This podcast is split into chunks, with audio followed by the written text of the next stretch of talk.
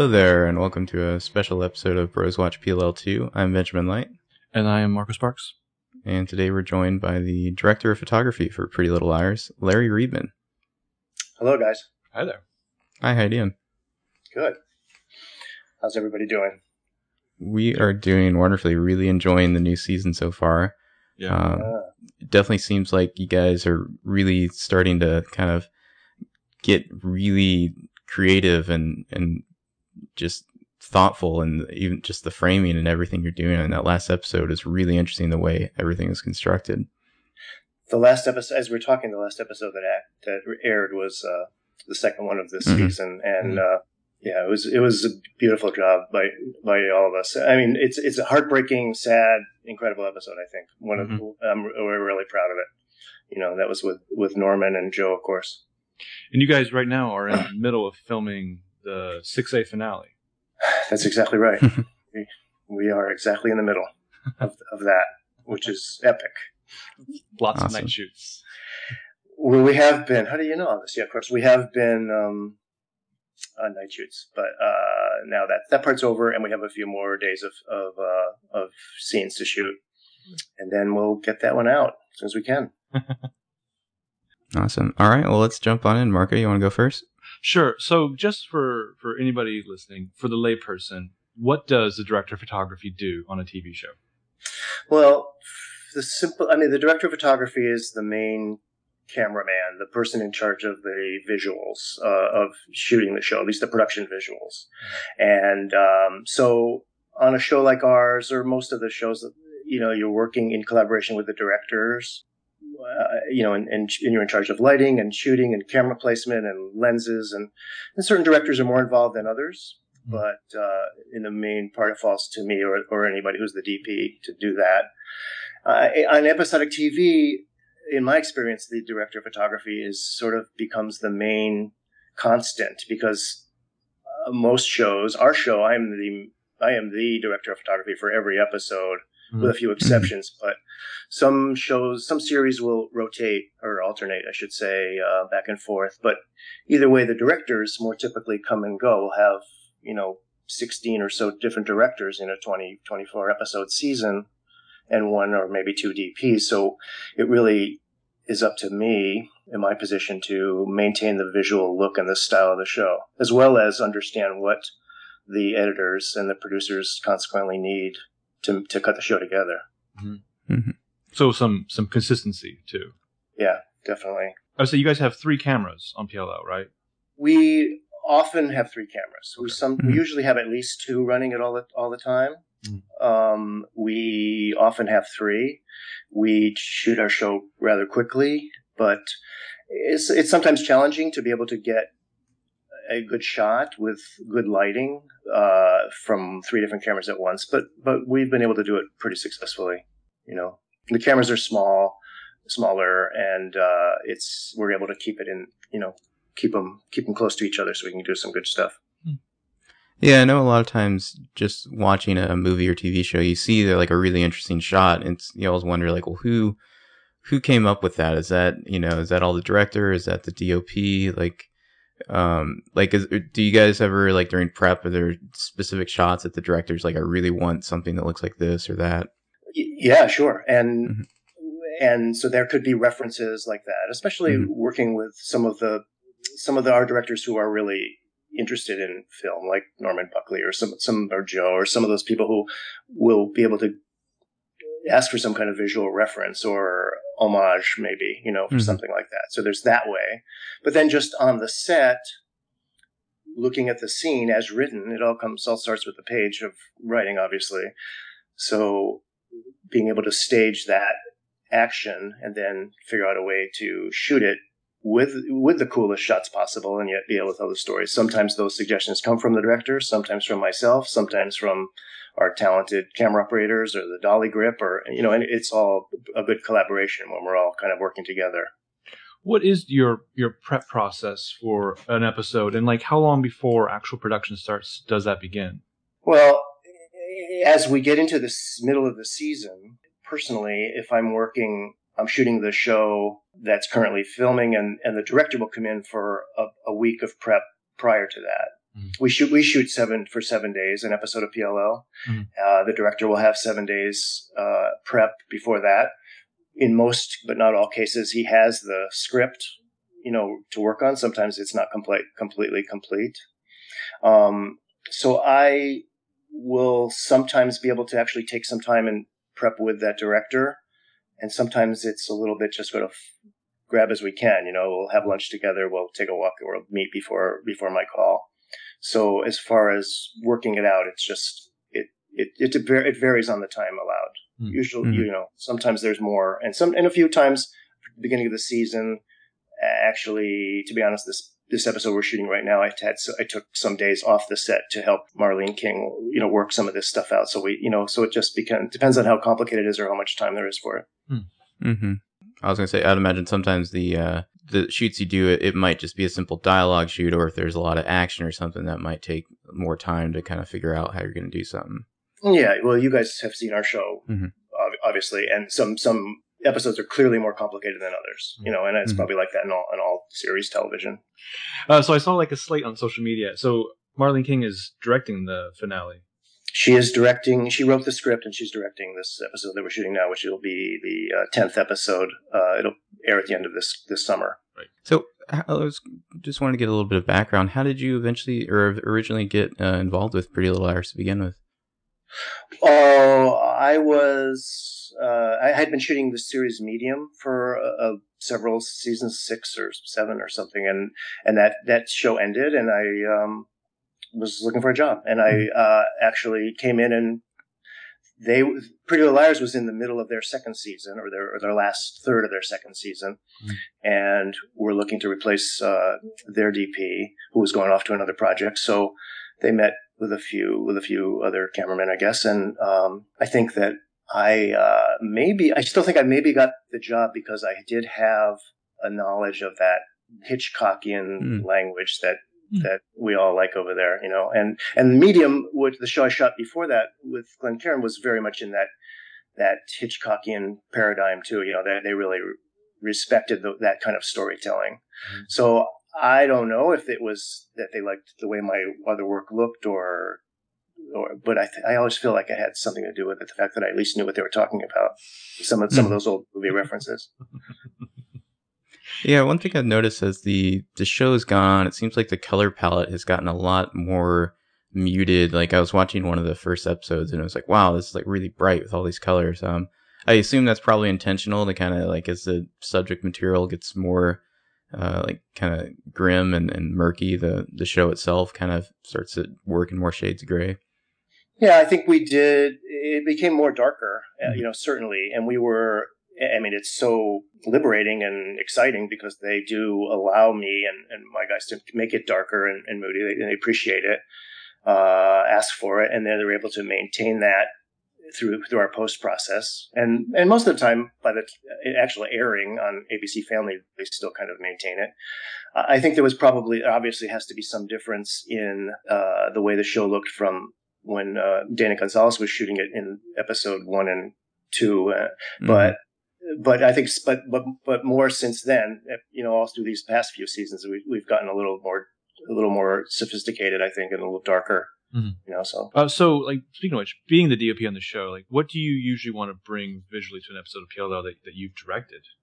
Because you've directed, you've just finished your second one. Yeah, that's right. Well, the show it's about the script and about the faces of these people. I think that's how everyone becomes engaged in it. So in terms of shooting it as the DP or as a director, mm-hmm. that's really what it is all about. Now, when you guys are doing an episode, are there storyboards that you guys do, or I imagine you probably don't have a ton of time to do that sort of thing with only a week of prep, but do you guys map out the blocking or anything like that for the shots? Typically, I would say no. Mm-hmm. If there's a really complicated or, involved action sequence or something involving some visual effects, we may try to do it that way. Or, and the different directors are prep in different ways. And some of them would make a storyboard, but there's no time or interest maybe mm-hmm. to do that for every scene. It's just too much. It all happens too fast. And I even, and as a director, when I'm directing, I will make shot lists, or at least know going in where I think the actor should be and what we need to do. And then in the course of it, I'll know which, you know, there's always, to me, I think there's always the most important line of every scene, you know, in that script. And I just want to make sure that we're in the right position that to have that line. That's where the story is. That's where the camera move is or something. So I think that there's, you know, the different planning can vary. And some scenes are just exposition and we kind of blow through them pretty quickly, and some things are more complicated and fine. Mm. So I imagine too with having a lot of the same directors or having like yourself direct an episode, there's a shorthand that can be developed too with your crew and your cast, so you know exactly where to fall. But speaking of which, when you are directing, do you still act as the DOP, or is that delegated to somebody? No, I've been lucky enough to delegate that to another guy, and I mean I think that there's an obvious advantage to being the DOP of a show that you know so well, because, and I think that it's, you know, you're able to, you know, how that particular set, those particular people looks the best, I right. think. So we can, so the blocking and the staging and the side of the line that we choose to put the camera on, I cannot help, even though I can't help but think about that as the director of photography, because after all, we are making pictures, you know, and know that this is the way it'll fall in. So that comes easily. And I'm in the same way that I will encourage other directors to take a look at the scene from this side of the set if perhaps they weren't thinking that way, because I know it'll be easier to shoot and probably look better for most of the time. So I think that there's that kind of advantage. But working as a director with another DP, and in the case here at Pretty Little Liars, it's my same crew, so in the same cast, obviously.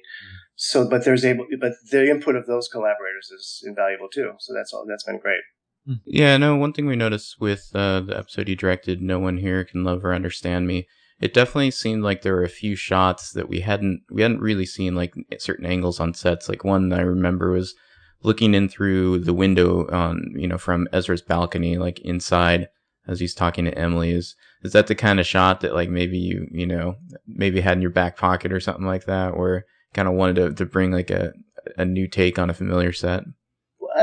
Well, I love doing that, and we all try to do that no matter who's directing, if we just can try to find something different, because you know, in any television show the story takes place in the same places all the time anyway, for the most part. That shot, actually, we did a really cool shot on Joe's Black and White episode 419, which came up that balcony, and where they were actually out on the balcony and then closed the windows. I don't know if you remember that one. Yeah. With Ezra and Mona, I think that was. And so it wasn't a completely original angle, but it was a nice way to kind of get out of that scene, and we were able to move in on it a little bit and kind of keep the story going. Mm-hmm.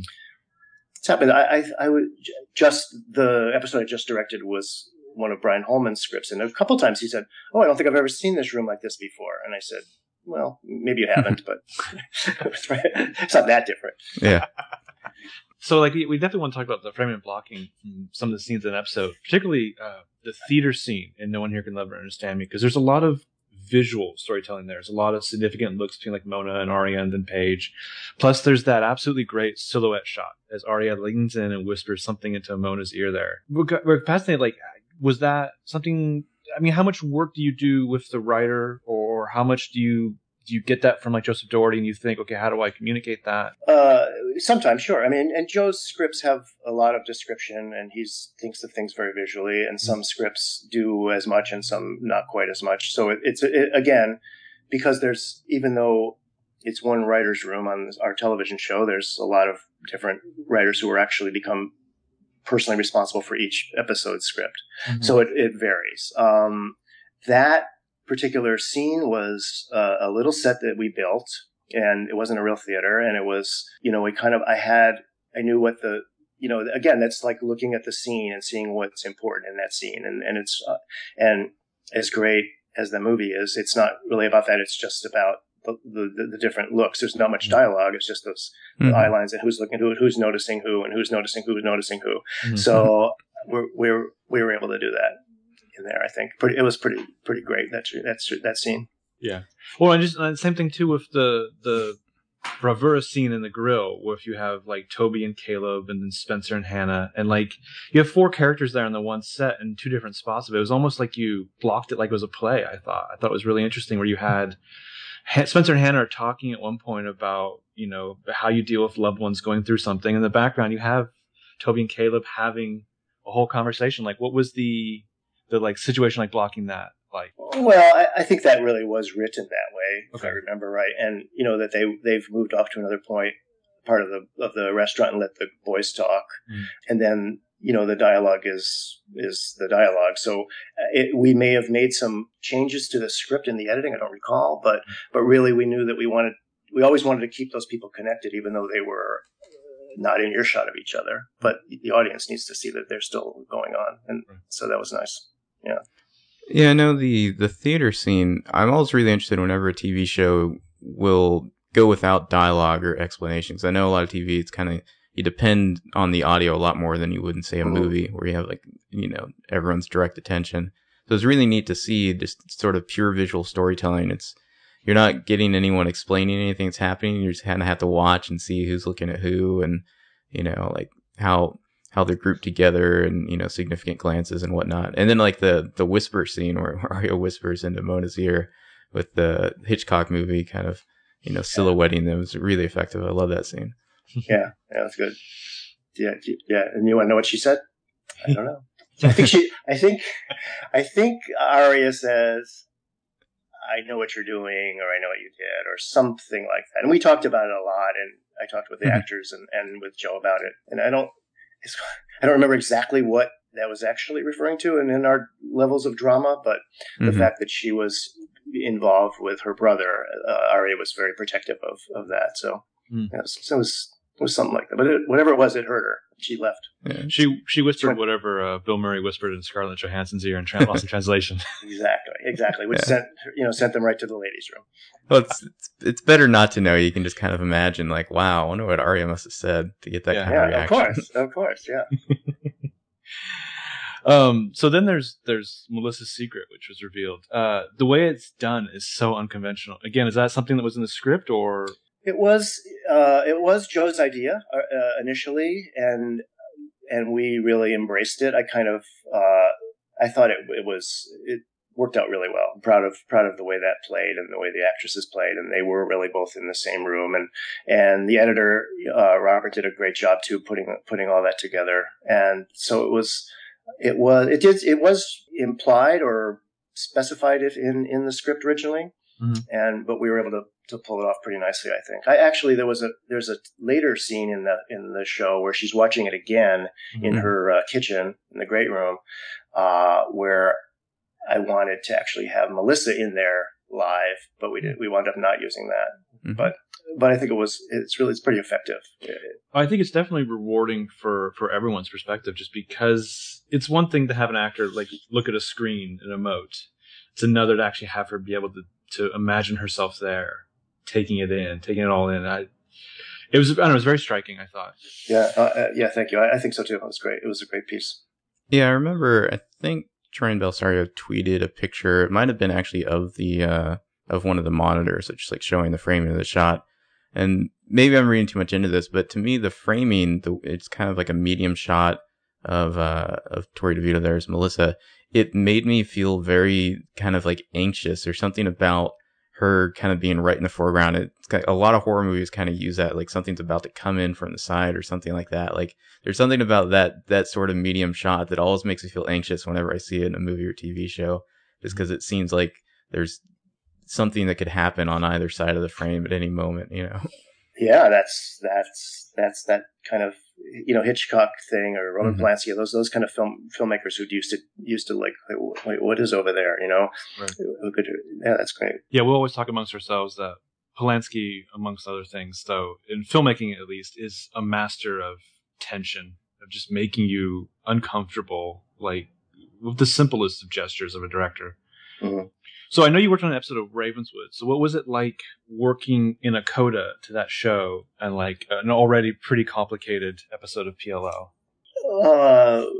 What you mean, the actual Ravenswood series? I went and if you will, helped out on the end of their series. They needed to finish by a certain time. Mm-hmm. So, and Ron was directing, and so we had just wrapped PLL, so I went over, and it was just it was all kind of underway. And again, it was another one of Joe's scripts, and we just kind of did the best we could. It was mm-hmm. it was challenging, that show, in a lot of ways, and mm-hmm. It didn't have all that much connection to PLL, except some of the other people, you know, some of the involvement, as far as my involvement was, you know. Mm. Were those fireflies in the end of 511 there, were those like CGI or just like a lighting effect or something? They were real fireflies. No, they were CGI. It's a firefly wrangler. Mm-hmm. Yeah, those, yeah, I know. And that's a hard job. We were going to have yes, no, that was in the script, and we did accommodate for it while we were shooting, and they were CG fireflies. They were pretty good, those fireflies. So one thing we wanted to ask, are there any particular favorite episodes or favorite sequences from the show, like both like story-wise or just like technical level, that like you really stand out to you? Well, there's shots and there's sequences. One of my favorite shots of that the show where we're talking about that I directed was near the end when Byron is talking to Tanner, and then after Tanner gives the last line, says, we're speaking to one of these girls tomorrow, and we push into Tanner, and then it's just keep going. She leaves, and we go right by her, and we see that Aria is waiting by the door. I really liked the way that shot worked, because it was, you know, a tricky shot maybe, but it was part of it told the story, you know, and that's always, it always seems to better when it's about that, you know, any of these fancy camera work, if it can be actually make sense to tell the story and propel it along, it's much better. As far as the series as a whole, there's so much, and there's so many things we're proud of. And there's sequences that I remember. I was just talking the other night actually about, I just love that part of the story. And you guys can probably tell me what episode it is better than me, but when that whole business, when Wilden was killed and the girls pushed his car into the lake, right? And then like the next night or however many nights later, they're coming back into town after who knows what, and they see the car out there, and they open the trunk at the end of that. That was the season finale. I like stuff like that. I can still recall, you know. We in the I guess I can say this without getting in trouble. In the finale that we're shooting now, there are several callbacks to other things that have happened as we tell the story and explain what's on. So we were remembering a lot of these things that happened in season 3 and season 4 to everyone. And there's some, we're recreating some of that stuff to some extent too. So it was fun. Oh, very cool. Yeah. One of the things I noticed in the premiere of this season, especially when they're outside of that kind of like hatch area that goes into the dollhouse, there are a lot of like really neat kind of overhead. I don't know if that's like on a crane or I don't know what machinery is using to do those shots, but these really neat kind of overhead shots, kind of like moving in or moving out of the hatch. Is that something you guys get to play around with a lot when you go outside, or is that like... Yeah, so when we can, when we have the room, when we have the time, if it doesn't occur too much during one episode, too many days as far as our budget is concerned. But that was a Technocrane. The dolly grip on our show, Tony Wheeler and Craig Fiske, is the main camera operator, are really creative when it comes to that kind of stuff and moving the cameras. Craig's an excellent Steadicam operator. We try to move the camera as much as we can when it's appropriate, especially if it shows off something or gives you that feeling that we want to convey with the girls, you know? Mm-hmm. Now, does working with digital cameras make your job any different or harder, or is it pretty much the same as it was before? Well, I guess it's pretty much the same as it was before, and it's been long enough now that I almost don't recall the nuances of the difference. Mm-hmm. I mean, obviously, we're not getting up in the middle of the night and calling the lab and make sure everything came out okay, because we really pretty much know as we shoot it. You know, it's like it always still is unnerving, having come from shooting film for all those years, when as I'm getting in my car to leave the stage that night, they're tearing down the set that we just shot because they have to build something else. And I say, well, and to myself, I still think, well, shouldn't we be waiting till we see the dailies? But of course, that's not necessary, because we know that there was nothing got scratched or lost or fogged or all those things that used to happen to us.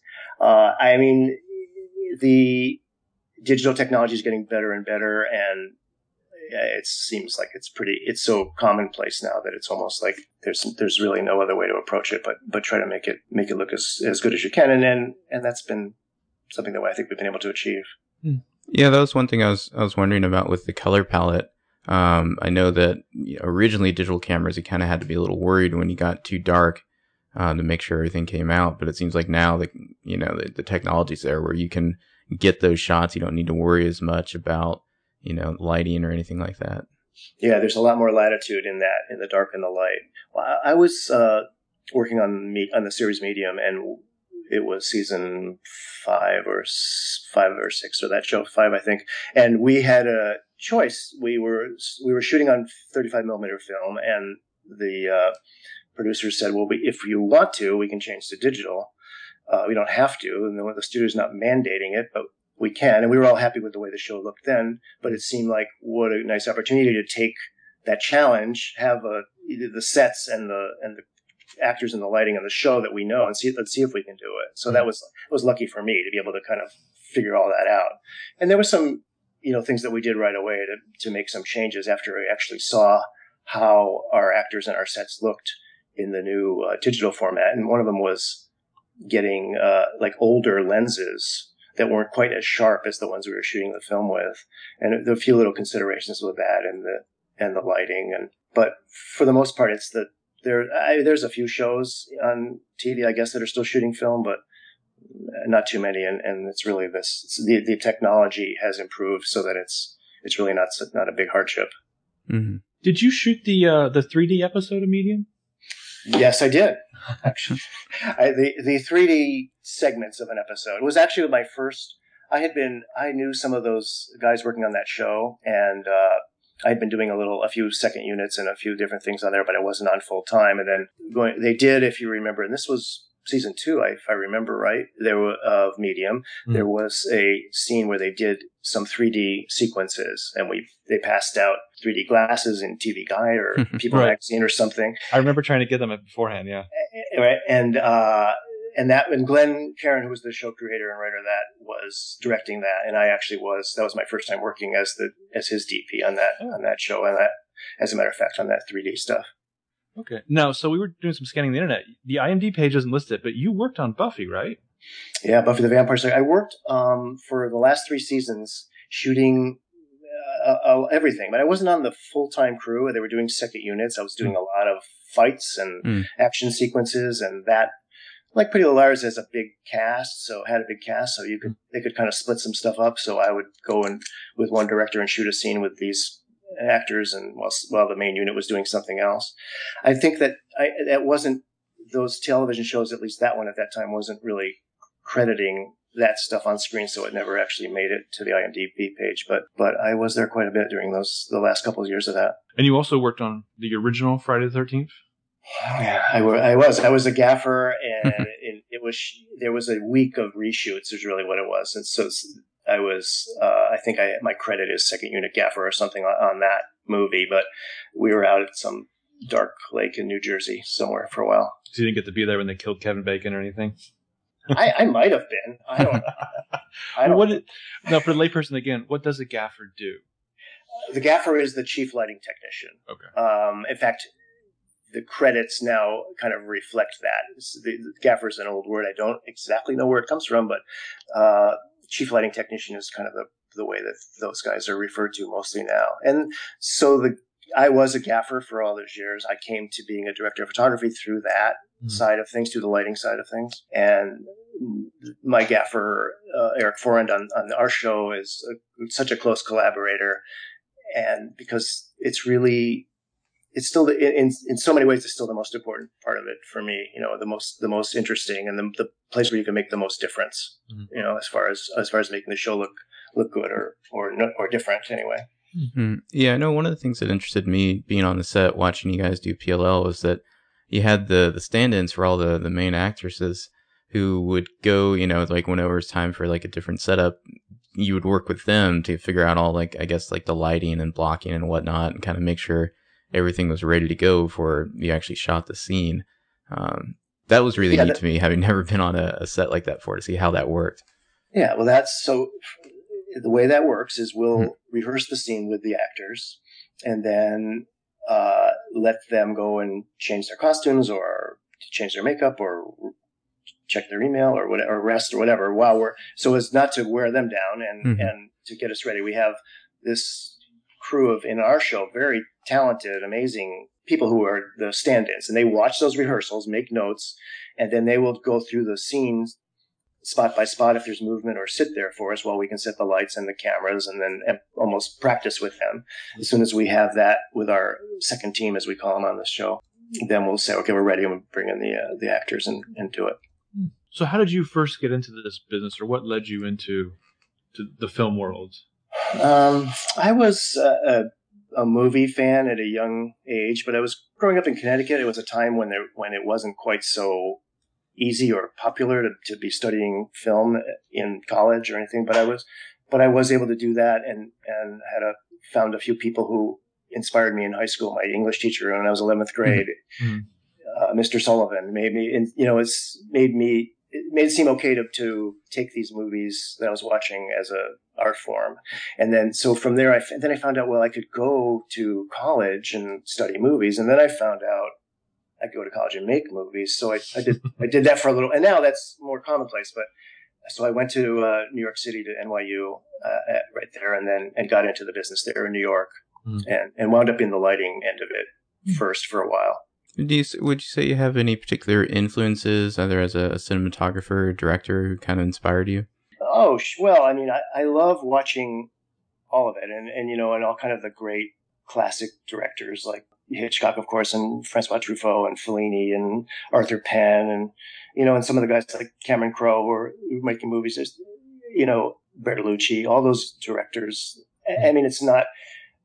That's a lot of inspiration from there. And then the DPs, of course, like who worked with them, like Conrad Hall and Vittorio Storaro, and some of the little black and white guys like John Alton and Greg Toland, and those people are inspiring to me. And we still watch them. I still watch them all the time. My wife and I will stay and watch a Billy Wilder movie or an Alfred Hitchcock movie, like any night of the week that we can. It just seems like, and now, of course, as you know, in this great time that we're alive, we can you can access that stuff so easily, so it's like great to watch the old stuff. So that's what we should do. That's what everyone should be doing. When you watch like a current movie, do you just kind of like focus on the construction of it, or are you able to just kind of tune that out and watch the movie, or does it depend on the quality of the movie? I guess it does. It depends on. That's exactly right. It's sort of, the story is the most important. If you're just thinking of the camera movement or the lighting, good or bad, that seems to pull you out of it. But if it can all work together, that's when it's the most satisfying. So I don't think it's a hindrance to be involved or interested in the technical side, but because it can make it even more satisfying when it's really done well. But still, it's all about the script and the story, I think, most of the time. A good movie is a good movie, and if something is technically impressive, it'll find its way into your head. So what are some of your favorite movies that you would definitely recommend to a PLL fan? Well, I think the Hitchcock great ones like Strangers on a Train, which is probably my favorite, which is in that episode that we were talking about. And then, Vertigo and Rear Window are pretty easy answers. I think The Apartment, Billy Wilder's movie, is great. Everyone should watch that. And then the other stuff that Billy Wilder did, like Double Indemnity, are great. And I mean, just it's like all of it. I mean, I think it's really... the more you see, the more you learn, and there's different things for different people. You could look at Michael Curtiz movies because of the way that people move around. It's like fantastic. And there's just a lot to learn, and it's just enjoyable and fun. Even the bad ones are fun. Oddly enough, I went to the movies last night, and their little thing beforehand, they advertised that Double Indemnity is coming back to the theaters for like 1 week only in a few weeks. Oh, cool. But yeah, when you mentioned Bertolucci, I was just waiting for you to recommend like Last Tango in Paris to the teenagers. I was talking with my wife about that movie today, but no, it's a beautiful movie. I haven't seen it in a while. Have you? I haven't seen it in a while. It's been a few years. The first time I watched it, I had to stop after the butter scene for whatever reason, and then I had to come back to it a short time later. Yeah. No. So, if you, you know, could do any project, are there any particular like dream projects or like something you'd like love to be a part of or direct or be the DOP for? Oh, I don't know. I mean, I love working on good stuff with people who care about what we're doing, and you know, and there's an opportunity to be creative, and you know, but I'm also a big fan of live music. I would love to do something surrounding, you know, a rock and roll story or something like that. Personally, I like that world. I love those movies about a band, even if they're terrible. I'm more forgiving about for some reason, you know. So a good one of those would be great, you know.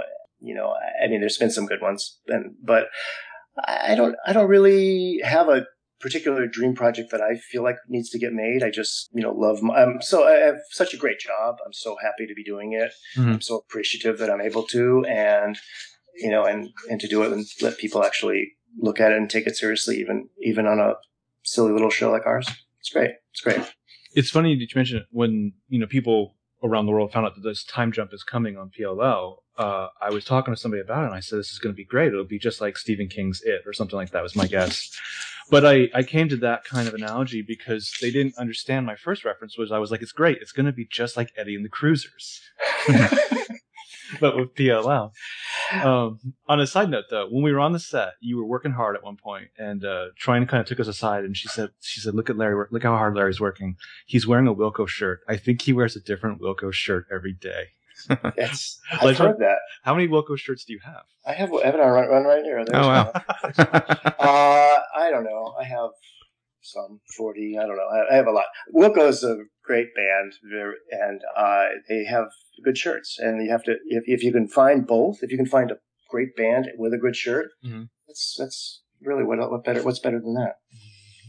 I also, you know, I'm such a easy. It's so lucky that I get to wear Wilco shirts to work every day, you know. Not mm-hmm. everybody's that lucky. Yeah, definitely. So did you have a good time then doing the was it Adam Lambert on the Ghost Train episode? As good a time as anybody had on that episode. Yeah, sure. It was fun, you know. I like doing that stuff. It was fun. That was crazy. I was just going to say that everyone listening should go now check out, watch and listen to I Am Trying to Break Your Heart by Wilco. Yes. So what is something that you would definitely like to see on a map of Rosewood if someone was making one for you? Oh, that's not on one of your maps? Like when you looked at our map, for example, like what did you think? Okay, that's missing. Well, I think the movie theater was missing, actually. Okay. But I don't, you know, it's more of a, Rosewood's more of a state of mind, you know, and it's like, and it's, you can make maps and you can look at it on your GPS on your phone, but you'll probably get lost, you know, like everybody does over there. And then you'll come back out again. So, you know. So, we always like to ask people this question. If you could see any sort of spin-off from Pretty Little Liars, like what do you think would make a fun spin-off of the show and, you know, the characters that were already established? Well, obviously, if the four PLLs became a girl rock band and we toured the world, that would be good. Hmm. Because there's plenty of room for drama there, and backstage hijinks. Mm-hmm. Mm-hmm. I don't know. I'm on board with whatever this group of people do right now. So we'll see what comes. Aria and the Holograms, or it's a whole debate there of who's the drummer. Spencer and the Pussycats. Mm-hmm. Yeah, I think that's all the questions we have for now. Okay. Yeah. Just closing out. I know you guys you're working on the finale right now. Any particular thoughts on season 6A as a whole? Kind of like themes that you're interested, people should look out for. We're just trying to. I think there's really this first half of season 6, which is just starting to air now. We'll try to explain a lot of things that everyone wants to know, and everyone has been patiently waiting to understand. And then I'm sure when it's over, there'll be other questions and other frustrations. But it's not over. It won't be over because there'll be more. Mm-hmm. Time jump or not. Awesome. All right. Well, I really want to thank you for taking the time to talk to us today. Yes, thank you so much. Thank you guys for watching and talking about it. Have a good one. Thank you. Thanks.